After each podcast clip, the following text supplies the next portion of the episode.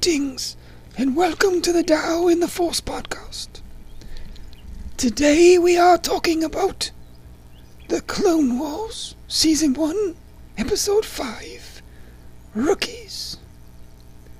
But first, if you have any comments or questions, you can find me on Twitter, at the Tao in the Force, at the Tao Force, or on Facebook, at Tao Force. Now, the words of wisdom for this episode are: the best confidence builder is experience. And of course, we're talking about the former Domino Squad that we get to learn more from in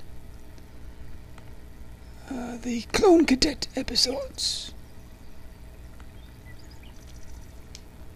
Uh, and now, where we got to see them train, uh, now we get to see them in the field, on what uh, is possibly their first assignment on the Rishi moon.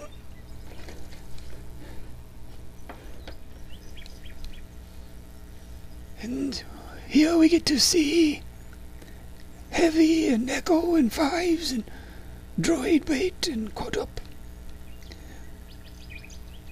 And Echo is back to reading his manuals, and Heavy is back to daydreaming of heroism.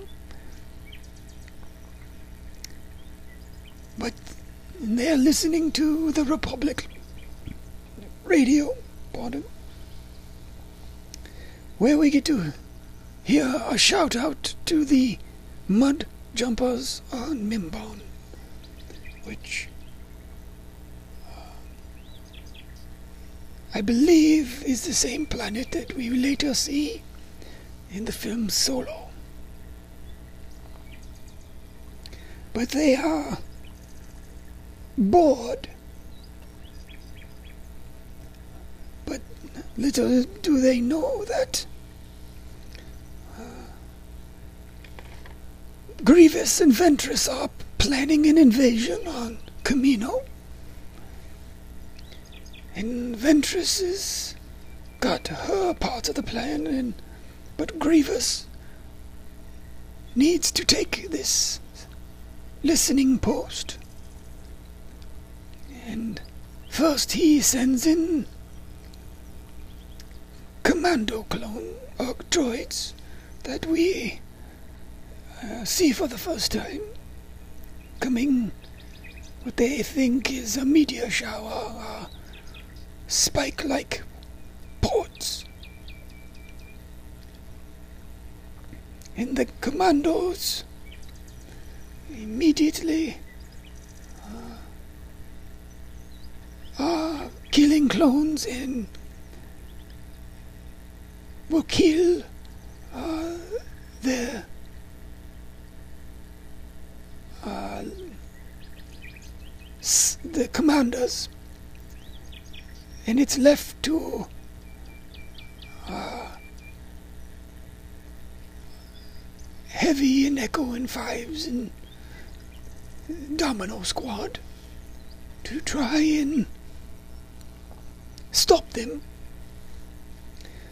And eventually Rex and Cody, who are en route to uh, do an inspection, and we get uh, between uh, an interesting line between Obi-Wan and Cody before they head off to uh, the Rishi moon, where Obi-Wan says, "Good man that Cody," which of course Cody is the one who in Order sixty-six tries to kill Obi-Wan.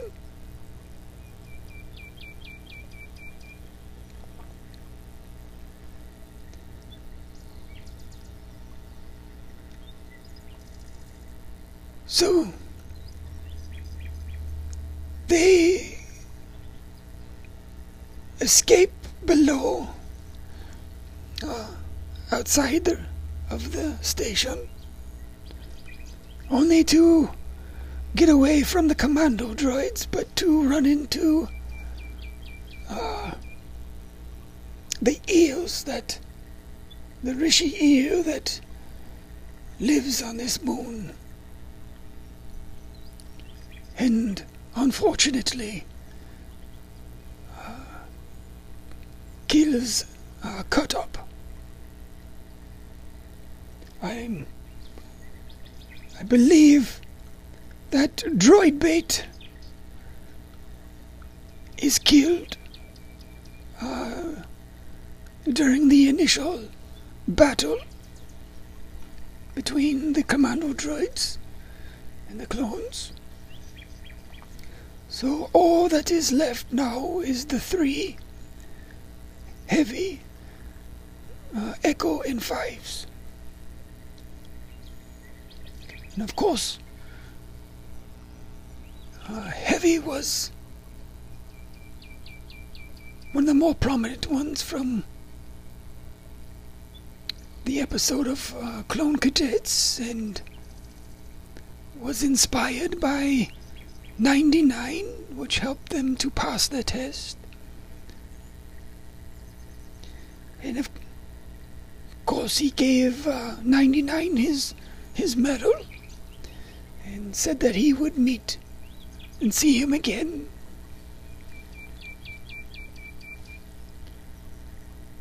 But unfortunately, we see that he will not make it back to ninety-nine, unfortunately.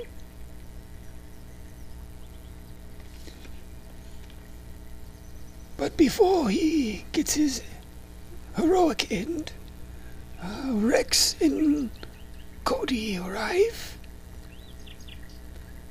and are suspicious from the beginning. And as soon as they see the flare from the other clones, they, Rex immediately, because he was already suspicious, kills um, a droid that is pretending and impersonating to be a clone.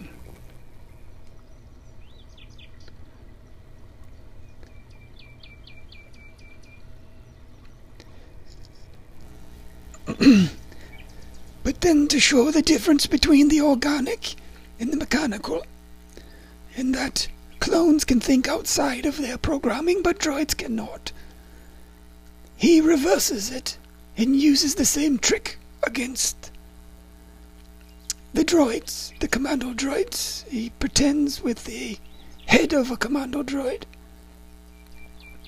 and impersonates it, and it works. And they are able to take back the station against the commando droids. And it is here that Grievous, needing for this battle to, uh, in this station to be taken, sends in B ones and uh, Uh, B twos to retake back the listening post with uh, overwhelming numbers.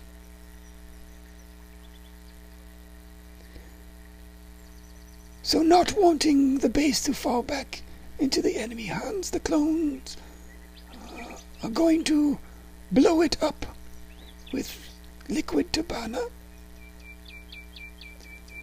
so that it will disrupt the all-clear signal. But when they go to detonate, it's not working.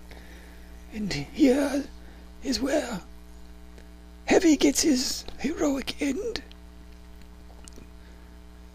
When it doesn't, the detonator's not working, he has to do it by himself, and he,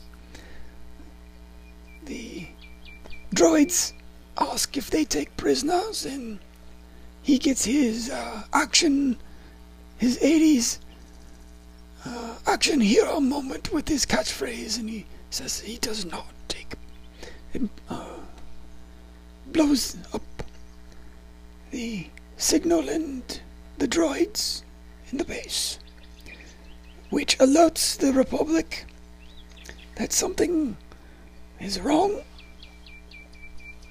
on the Rishi moon. Send in reinforcements which scare Grievous away, at least temporarily.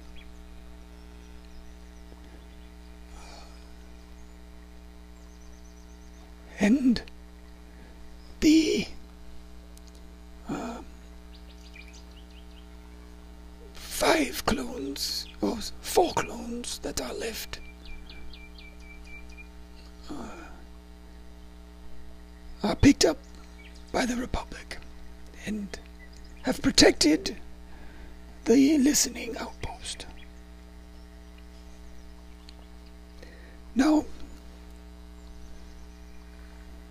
Fives and Echo do find another band of brothers for themselves, for Rex and Cody take them into the five hundred and first. But this episode is uh, the first, at least in the released order, that we get a focus on the clones. That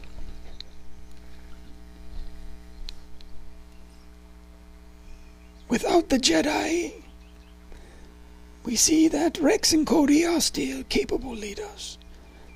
That even on far reaching nothing of a moon, we find capable clone soldiers. But more than that, it it is that common theme in Star Wars, if not the most common or the biggest theme in Star Wars, and that is family in all its different forms. And of course here It is, it is a band of brothers, but it is brothers perhaps made genetically, but it does not stop them from the kinship and brotherhood. There is an acceptance amongst the clones of each other, that no matter how many millions and there are of them, they is an automatic kinship and respect and even love amongst them, that they will fight to the death for each other.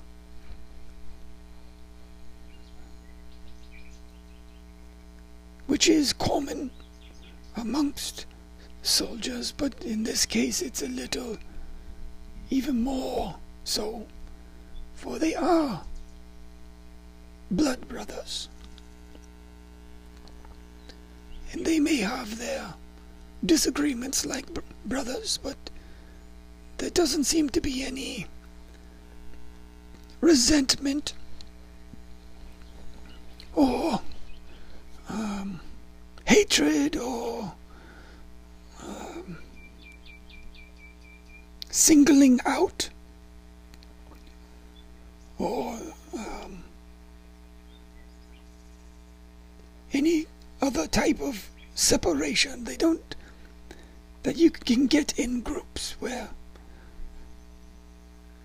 especially large groups like this, there seems to be a uniform uh, respect and love and acceptance. It's a very unconditional love that they have for each other, which is the mark of true true love and true family.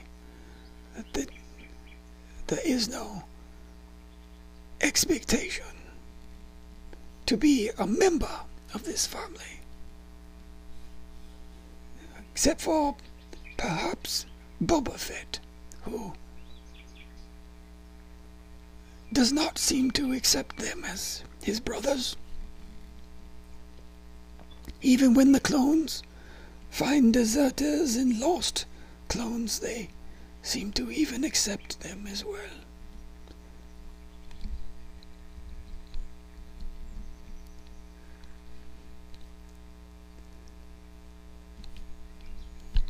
And even though they are brothers, they are, by genetics, they, there still seems to be a bit of a found family as well.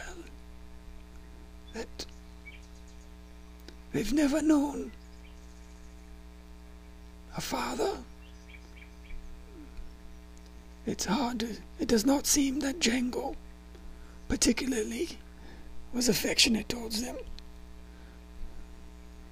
They've never known a mother. They have no sisters that we know of.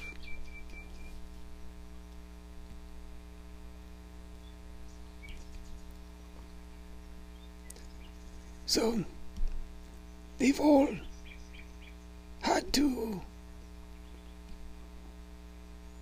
uh, endure the same upbringing in a military way, but it seems that the officers and older clones, there's a big brother aspect to their relationship, but it seems the more successful clones get looked up to even more so, and it's hard to say if any of the clones take on a father figure for any of the other clones. Perhaps whoever is the highest rank, but it does not seem so.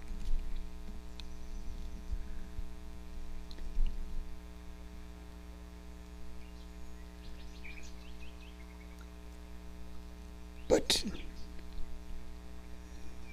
that's for another day, I suppose. Well, that is all I have, and I wish you a good day. Hope to see you again.